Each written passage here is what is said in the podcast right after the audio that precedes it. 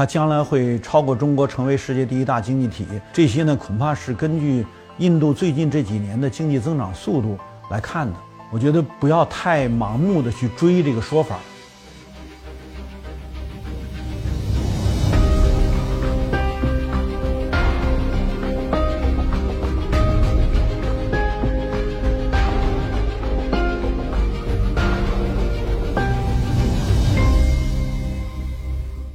大家好，我是温铁军。我们这一讲跟大家解释一下，印度成为世界不能说第一大吧，但是总之它要成为世界大型经济体，它面临哪些问题？它需要有什么样的调整？我们大家应该知道，印度的社会结构非常复杂，它的文化因素呢也是非常复杂的，所以在所谓进入现代化的过程中，它不是一个简单的用西方经济学教科书或者简单的照搬西方的市场经济制度，它就能够有效的进入工业化和城市化的。现代化如果是以工业化和城市化为主要内涵的话，那我们看到印度到目前为止仍然是相对怎么说呢？比较困难吧。应该说，成为第一大经济体，恐怕在这个世界上主要是一些。呃，跨国公司以推进全球化为目的所提出的一个概念，我倒并不觉得印度自己哈，就印度的学者或者印度的官员自己怎么强调这种说法。它之所以影响到中国，让中国人觉得印度是我们的一个主要竞争对手，它将来会超过中国成为世界第一大经济体，这些呢，恐怕是根据印度最近这几年的经济增长速度来看的。当然，可能也是因为过多相信了，呃，西方的这个意识形态化的宣传。以我们这种跟印度打过很多交道，并且啊，这个做了大量的调查研究的人来看呢，这个说法呢，恐怕依据不是太充分。什么道理呢？是因为最近这几年的印度的经济增长和中国崛起成为世界。产业资本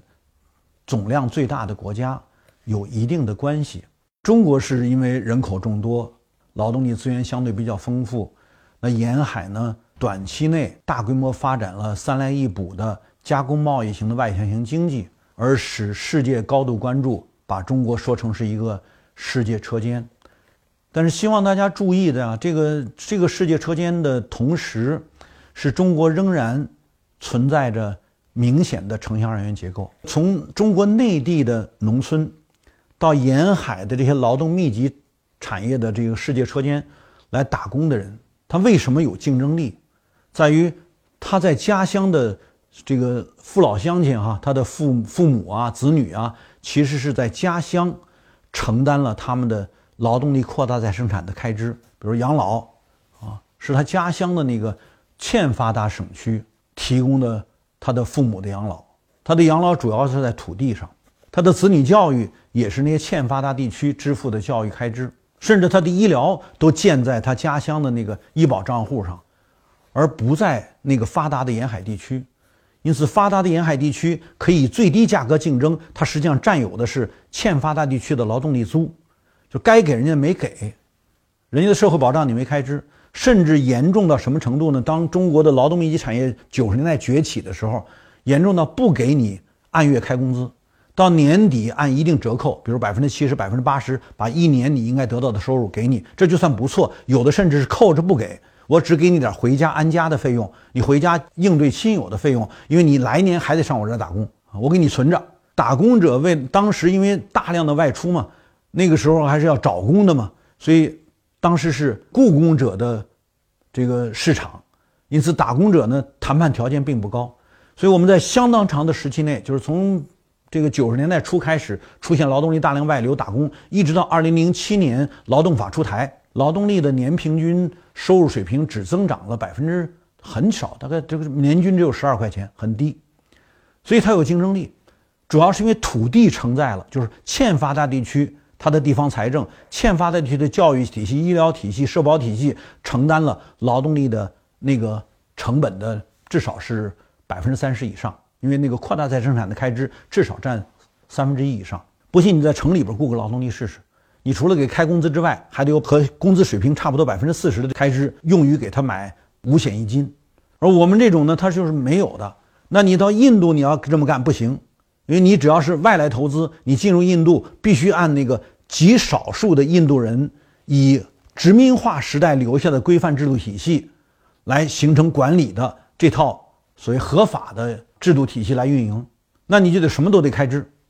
而那些大量在印度本土的那百分之九十几的人，他不进入现代市场消费。比如你来了一个现代企业，你生产出来的比较符合国际标准的现代消费品，你进入不了印度的这个本土的所谓灰色地带的消费市场。所以客观的来说呢，它就在相当长的时间内，它这种就是本国国内的这个制约，就是啊，它就很难造成。外部投资大量进入，那你们看中国的这个发展过程，它其实是在九十年代开始，先从低端外资、就劳动密集产业啊，低端外资三来一补，先从这儿发展，然后进入到世纪之交，特别是新世纪的时候，那西方遭遇到严重的经济危机，嗯，它的产业，特别是装备制造业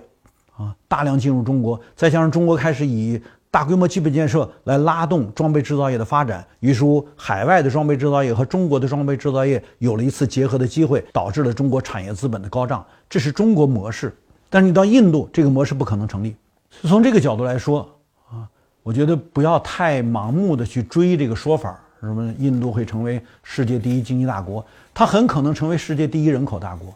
为它没有控制人口的能力，也没有控制人口的这种这种要求。所以它很可能在人口上不太久的将来，有人甚至说，二零二零年啊，印度人口已经超过中国。印度人口超过中国应该是一个可见的现实。当然，因为它在人种上被西方人认为属于西方人种，所以呢，就并不像对中国这样历史上它形成一种所谓黄祸论，他对中国是非常防范的。但对印度人口超过中国，也可能到那个时候，西方人才有点儿所谓的警觉啊。但是，并不可能像对中国人这样这么防范。所以，印度将来会可能成为世界第一大国呢？我觉得人口第一大国，这是不争的事实吧。但也接着很可能成为印度人海外移民变成世界第一大国，也就是海外移民第一大国。因为它人口增长，它从高中阶段开始就是英语教育，所以呢，印度至少它在海外的打工的人，相对来讲呢比中国要多啊。那它海外的融入的程度呢，又因为它被西方在新冷战阶段纳入到西方战略体系，就是防范中国崛起的西方战略体系之内，所以呢，很可能它在融入西方的人口流动上。呃，会有一个便利的条件，所以我说呢，在下一个十年中，你会看到印度成为第一人口大国、第一海外移民大国，成为第一经济大国的可能性呢，并不大。呃，我们如果客观看印度现在的经济结构，它是贸易赤字相对比较大的国家，那同时呢，又又因为自己本国的生产能力不足，它也是财政赤字非常严重的国家。那由于贸易赤字呢，就导致它的外汇是储备不足的。那因此呢，外资尽管大量流入印度啊，但是并不意味着印度有足够的能力来偿还这些外资所形成的债务。所以它也应该是一个外债不断增加的大国。所以它的贸易赤字会成为大国，就是排在世界前列的贸易赤字，排在世界前列的外债，排在世界前列的财政赤字等等。这些都导致宏观上，它不具有全面整合本国啊资源的能力，尤其是这个国家的社会文化多元性，导致它的本来的整合难度就比较大。所以呢，我们说，印度变成一个在海外有比较大影响力的国家，取决于它的战略地位，它的地缘政治的地位非常重要。那它又因为文化上是西方殖民化过程中间。半生形成的文化，但是它的内部呢是一个高度多元性的复杂社会，所以呢它构不成一个相对比较能够具有整合能力的这么一种体制。那因此从这些角度来看呢，印度发展成世界经济第一大国的条件似乎还不具备。那我们如果要是进一步看这个世界的，呃，在资本主义发展的历史时期，现在进入到金融资本全球化的这个阶段呢，那我们也得啊看得很清楚，就是这个印度的金融，就是它的货币印度卢比，恐怕也很难在一定的可见的将来成为世界上的硬通货。就是用卢比来作为结算货币和储备货币的可能性也不大，所以我们说，在世界的产业资本主义的这个阶段上，印度不具有成为产业资本大国的条件；在金融资本阶段上看，印度也不具有成为金融资本阶段的有竞争力的金融资本的呃大国的条件。所以从这几个方面来说呢，我倒是不太认同。呃，西方国家看到印度经济这几年有所成长，就把它认为是啊，可以和中国在经济领域中一决高下的世界第一大经济体等等。呃，这些说法呢，依据不是很充分啊。我就说到这儿，谢谢大家。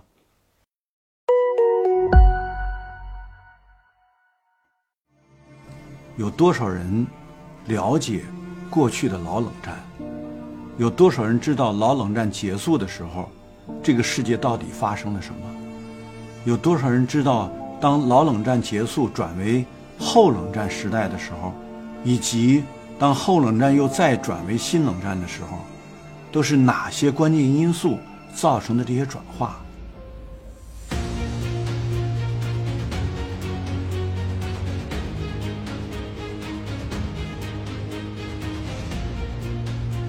我是温铁军，欢迎来到我的观课堂。